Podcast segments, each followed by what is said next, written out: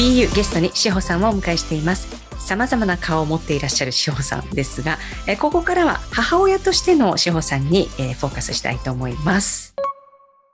え先日、お嬢様のサランちゃんが本格的に日本でモデルデビューされましたね。おめでとうございます。ありがとうございます。びっくり。びっくり。あのそれは、な、どんなところにびっくりされたんですか？うんとね、うんうんとね、って言ったらなんか、やっぱ物を表現し、小さい時から、なんか表現することが好きだったから、本当に彼女が生き生きしてて、へそれがもうなんか、すごいなと思った。オファーが来て、本人すごいなんかやりたいって言って喜んでいて、じゃあやれるようにって、あの、韓国にも確認したりとかして始めたんですけど、その撮影を本当に彼女すごく楽しみにしていたし、そこの場所ですごく緊張しながらも、一生懸命集中していて、それでいて表現してる時に本当に生き生きしていて、あ、なんか、すごいなと思っちゃった、私単純に。志保さんの中では、あれですよね、こう、サランちゃんをモデルデビューさせようっていうのはなかったんですよね。モデルデビューさせようっていうよりも、はいもうモデルをや、もう2歳とか3歳にしして、やっちゃってたから、もう私が何十年もかけてやってきたキャリアをこの人はもう数年でもう成し遂げちゃってなんだろうっていう、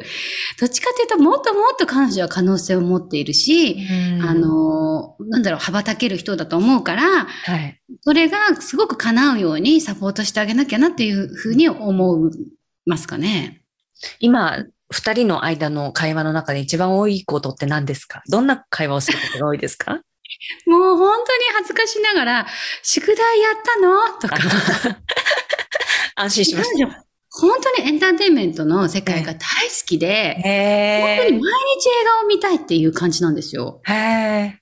今日も映画見てもいい？今日も映画を見るね？今日はムービーナイトね？とか、今日はちょっと遅くまで映画が見たい？とか、いっつもその会話なんですよね。そうなんだ。で、本当に映画が大好きすぎちゃって、ええ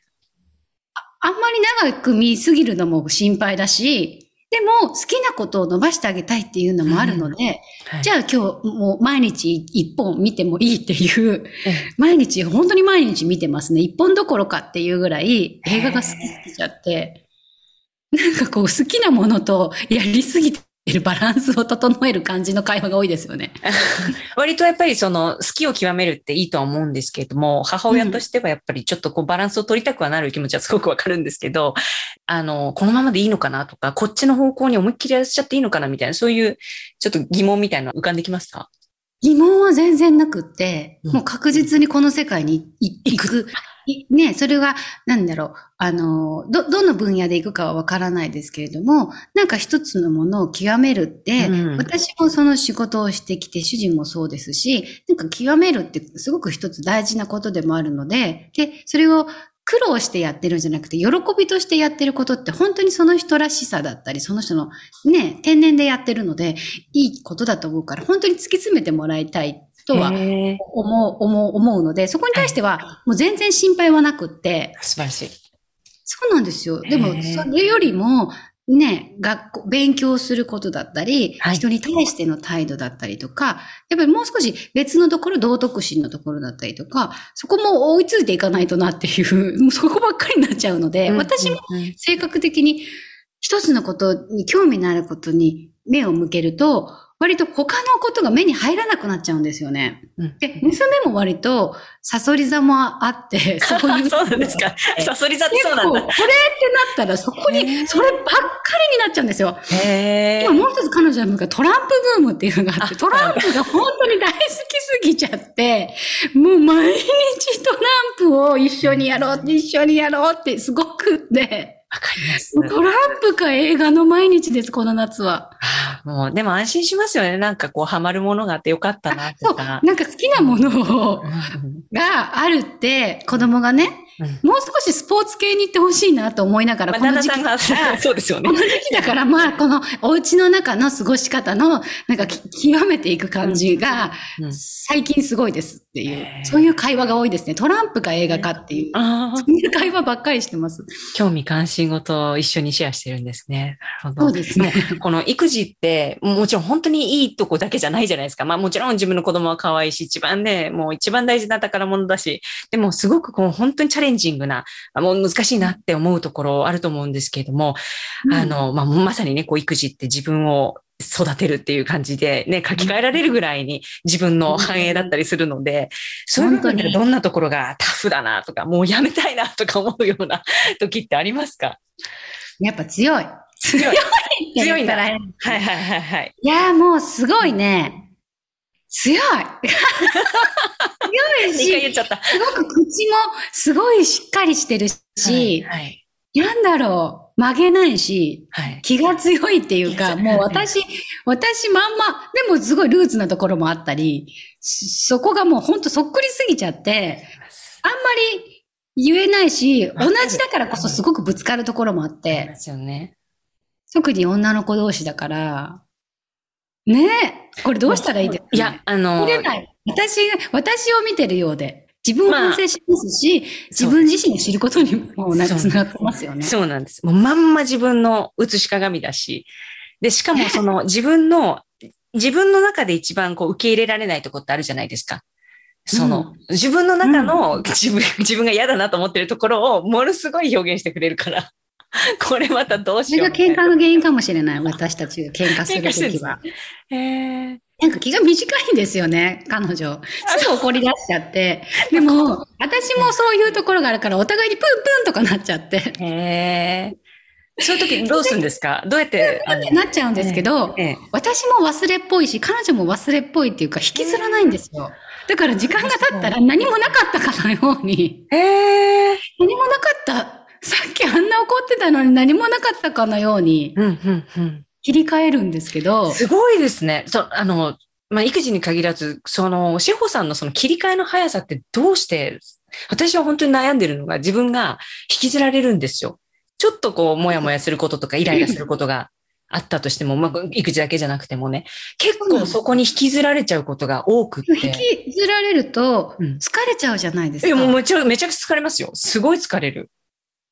なので、うん。瞑想をでも始めてから、いろんなことをこうリリースできるようになったのかもしれないですね、もしかしたら。そうですね。うん確かにね。うん。あその考えだったマシにり、なった。マシになった。感情に、やっぱそこにフォーカスしてると疲れるだけじゃないですか。ええ、ええ。なので、ここのし考えとか思考と感情に引っ張られないようにするのが結構瞑想だったりするのえで、じゃあ、志保さんは瞑想される前は割とうじうじしてたり、こう、引きずられるようなところ考えるタイプですよあ。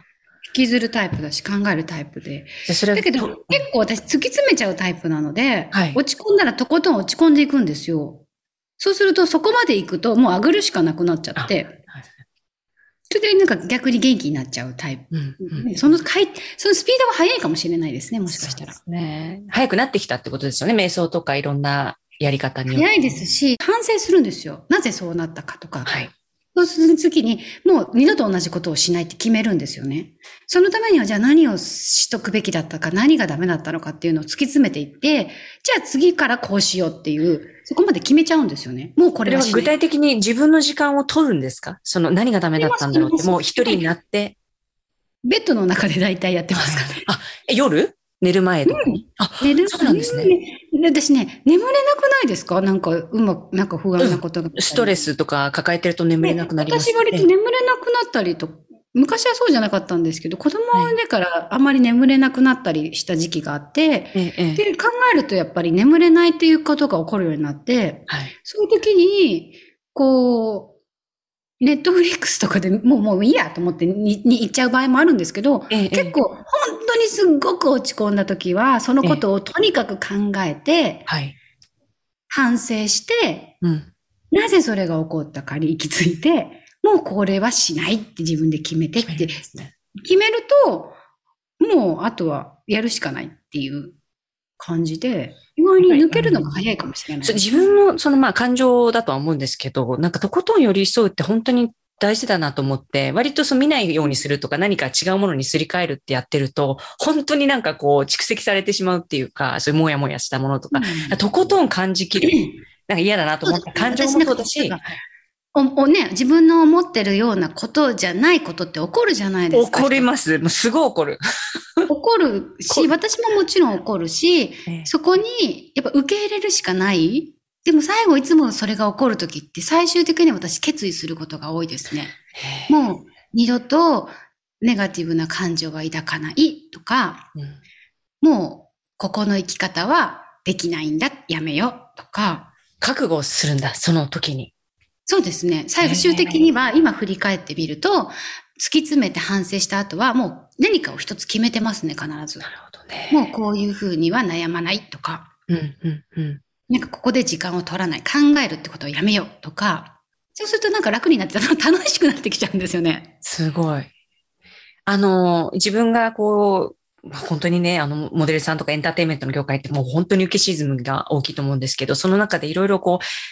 学んだりとか、自分の立て直し方だったりとかっていうの、いろいろスキルみたいなものを、こう多分、あの、志保さんも身につけていらっしゃると思うんですが、本当にこれだけはこう、娘に本音のレベルで教えておきたいみたいなところって何かありますか？教えておきたいっていうか。伝えておきたい。うん。いやもうあなたはいつも愛されてるんだよって、なんかこう、やっぱり彼女ってちっちゃい時から仕事をしていたり、私も仕事をしているので、はいどっかなんかすごい寂しさを持ってるっていうか、なんかちょっと、なんかそういう部分が少し見え隠れすることがあって。なんだろう。だから、いつも、あの、なんかちょっと不安を抱えてるような気がして、私が仕事でハワイに住んでることで主人も行ったり来たりして、はいなんかこう離れちゃう部分もあって、一緒にずっといたいっていうのがあるのにできてない部分があって、私たち。それでなんかすごい寂しい思いをしてるところがどっかあるんじゃないかなと思って。だから、何かを教えたいというよりも、いつもあなたは愛されてる存在だよっていうのを、いつも私は伝えたいと思っているし、それによって自分にすごく自信を持ってもらいたい。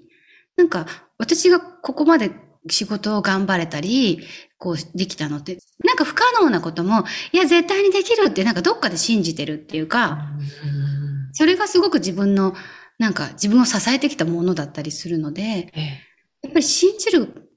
ことってすごく大事なような気がしていて、それで自分の自信につながると思うんですよ。自分を信じるって書いて自信じゃから、はい。そこがすごく大事。で、自信がなければ努力すれば自信はつくじゃないですか。なので、しそこの、その信じるってところの気持ちを、を持ってもらいたいっていうか、持っててもらいたいし、私はいつも彼女を信じててあげたいし、愛しててあげたいっていう、うんそこはすごくありますね。自分をこう、志保さんは絶対的な信頼感みたいのが自分に対してある。どうですか？信頼感っていうか、自分をねだって、だって自分をね、信じてあげられるのって 自分しかいないじゃないですか。すみんな、だってほら、他の人を信じても自分のことが、まず誰がし自分を信じてくれるかって自分じゃないですかだからそこはすごく大事なところなんじゃないかなと思いますね。うん自分にやっぱり自信がなかったり、自分に少しでもネガティブな感情を抱いてしまうと、やっぱりそこが出てきちゃうような気がするんですよね。いろんなところでね。できるものもできなくなっちゃうっていうか、叶うものも叶わなくなっちゃうような気がしていて、なんか0.1%でもなんか可能性があったり信じる気持ちがあれば、そこから道は開けると私なんとなく思っていて、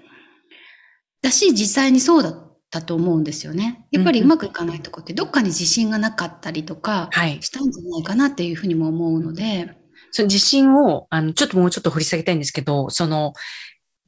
自分と、私は自信ってなんか自分自身と仲良くなることだと思うんですね。自分自身を好きになることだと思うんですけど、うんそれが自分にはこううまくできない時間、時間が、時期がすごく何何年もあったんですけど、その志保さんはこう自分を好きになったり、自分を仲良くなるために何かこう、やり方っていうか、そう、そうじゃない人、今、例えば自分とあんまり仲良くなれてないような人がいたら、何か具体的なこう、やり方みたいのってありますか？私最近ね、はい。本当に、あのーちょっと田舎の方に行って、すごく、ちょっと自然のものはい。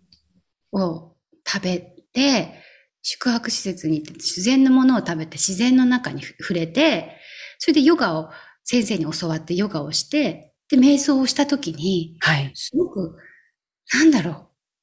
う。なんかこう、自分の中にいる自分となんか繋がった感じがした時間があっうんて。でそこで、本当になんだ、静かな中で、その体にいいもの、自然のものをちゃんと食べて、自然の中で過ごして、で、目をつぶって、ゆっくりそこで、じ、自分の中で呼吸するっていうか、その時になんかすごく安心感っていうか、あ、なんかこう、弱々しい自分に出会えたんですよね。なんかとっても弱々しい自分に出会えて、でも弱々しい自分がここにいるんだけど、その弱々しい自分に気づけた自分がいたんですよ。なるほど。でその気づけた自分がいたら、この弱々しい自分はすごく喜んでくれたの。気づいてくれてありがとうじゃないけど、へちっちゃい時の、そのち父の影に隠れてこうやってやってた部分だったりしたんですけど、その部分をなんか思い出しちゃって、私ってこんな人だったんじゃないーなんかそれっってあの、イインナーチャイルドみたいなところなんそうそう、なんかこれってインナーチャイルドみたいだわと思ったんですけど、そうなんだ。本当になんかその時に、えうわーってなんかすっごい嬉しくなっちゃったんですよ。心の中えが。私まだちょっとその体感がないんですよね、まだ。嬉しくなっちゃって、ええなんかこう、心からなんか安心感とか、心から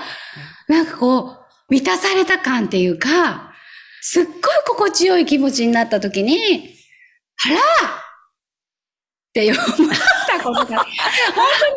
そこにいたのっていうこと？やってたことが、本当に体に健康なもの？その、はい。その、あの、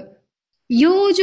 園っていう、長野県の養生園っていうところだったんですけど、まあ、はい。いろんなリトリートところ、いっぱいあるじゃないですか、今。今年の夏はそこ回ろうかなとか考え、緊急実現ももう終わったから、ね、回ろうかなと思ったりもしてたんですけど、本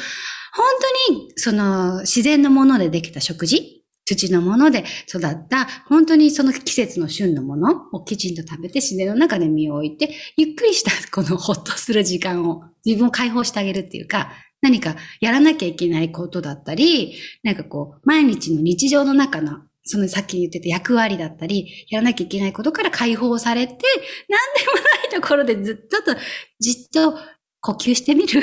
ただ呼吸してみるっていうか、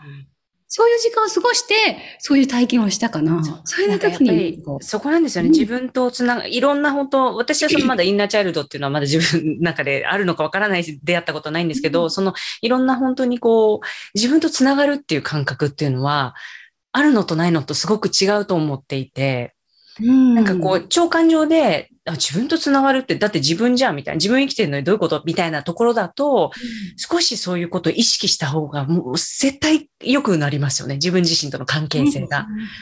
でも、なんか、生きるって、やっぱり、呼吸をすることじゃないですか。はいはい体中にやっぱり空気を送ってあげること。その時って本当に体中にたく空気を送ってあげたんですよね。体の隅々まで。はい。でも本当に隅々まで呼吸を送ってあげることってあんまり意識してもないじゃないですか。はい。たくさん息を吸って、たくさん息を吐いて、もし今生きる気力がなかったり、こう、何、苦しい時って絶対呼吸が浅くなってるような気がしていて、はい。そうね、やる気をみなぎらせるっうんて、やっぱり隅々まで呼吸を体中に行き渡らせてあげて、すごくいいものを食べてあげて、本当にただ生きるってことに、すごくそれを大事にする。呼吸を大事にする。食事を大事にする。睡眠を大事にするっていう、そもそもの生きることを一番大事にしてあげると、本当にそこから、なんかこう、自分自身の声が聞こえてくるというか、こう自分自身に向き合えるんじゃないかなと思う。意識してやることってないと思う、普段。当たり前になってきてしまいますよね。一個一個やっぱり丁寧にしていくと、丁寧になんかなっていくんじゃないかなと思いますよね。うん。自分で探してもね、誰かにきっかけで、その、そのヨガの先生にも良かったのかもしれないですね。誰かに教わって、そこに、を信じて自分がそこに身を委ねてみたから、はい。